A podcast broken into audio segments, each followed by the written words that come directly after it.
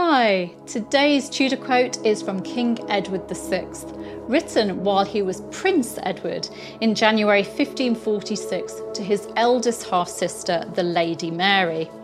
Edward was eight at the time.